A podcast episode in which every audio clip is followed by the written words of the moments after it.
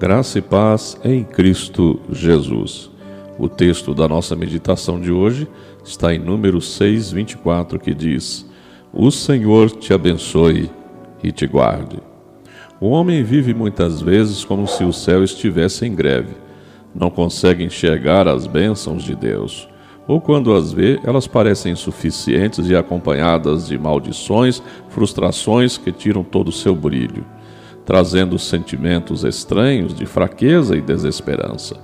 Mas não deveria ser assim, porque Deus tem sempre o desejo de abençoar o seu povo.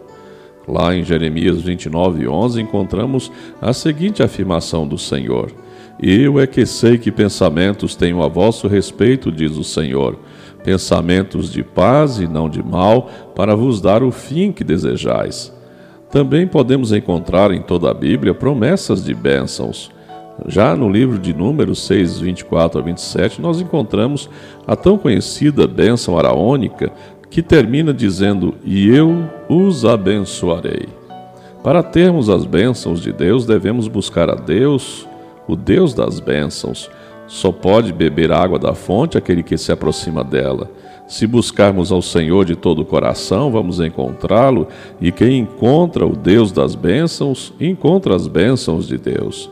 Também devemos atentar para uma realidade importante a respeito deste assunto. Nem sempre as bênçãos de Deus coincidem com as bênçãos dos homens. Quando se fala de bênçãos, muitos pensam em dinheiro, curas e coisas sobrenaturais. Mas a bênção, o bem de Deus, não significa só isso. O maior problema está numa conceituação errada do valor das coisas. Damos importância a algumas coisas carnais e temporais, esquecendo de valorizar bênçãos eternas e de maior importância.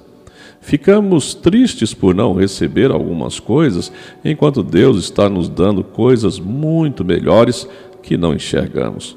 Precisamos parar de olhar somente para os problemas e começar a contar as bênçãos que todos os dias recebemos.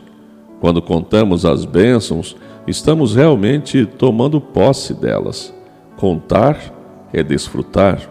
Mais do que pedir bênçãos, devemos aprender a ver o que o Senhor já nos deu e ainda nem sequer utilizamos.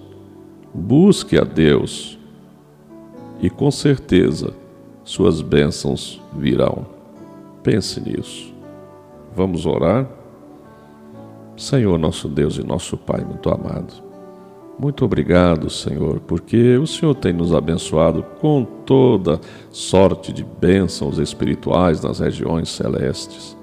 E nós, ó Deus, nem sempre percebemos tantas coisas que o Senhor tem feito por nós, tantos livramentos que o Senhor tem nos dado no dia a dia da nossa vida. Como o Senhor cuida tão bem de nós. Obrigado, Pai. Obrigado, Senhor. Eu oro a Ti em nome do Senhor Jesus Cristo. Amém. Eu sou o pastor Wilton Cordeiro da Silva, da Igreja Presbiteriana de Itumbiara, Goiás, localizada na Avenida Afonso Pena 560. Um grande abraço para você. Deus abençoe ricamente o seu dia.